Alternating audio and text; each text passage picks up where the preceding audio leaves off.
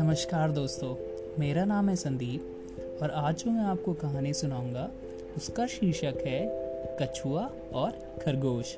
चलिए शुरू करते हैं। एक बार की बात है, एक जंगल में एक खरगोश रहता था।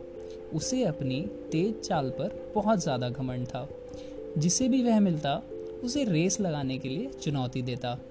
कछुए ने उसकी चुनौती स्वीकार कर ली और फिर उसके बाद रेस हुई।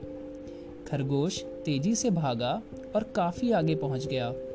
उसने मुड़कर जब देखा, कछुआ कहीं नज़र नहीं आया।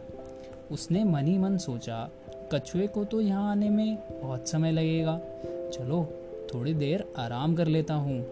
और वह एक पेड़ के नीचे लेट गया। लेटे लेटे कब उसकी आँख लग गई, उसे पता ही नहीं चला। वह सोता रहा।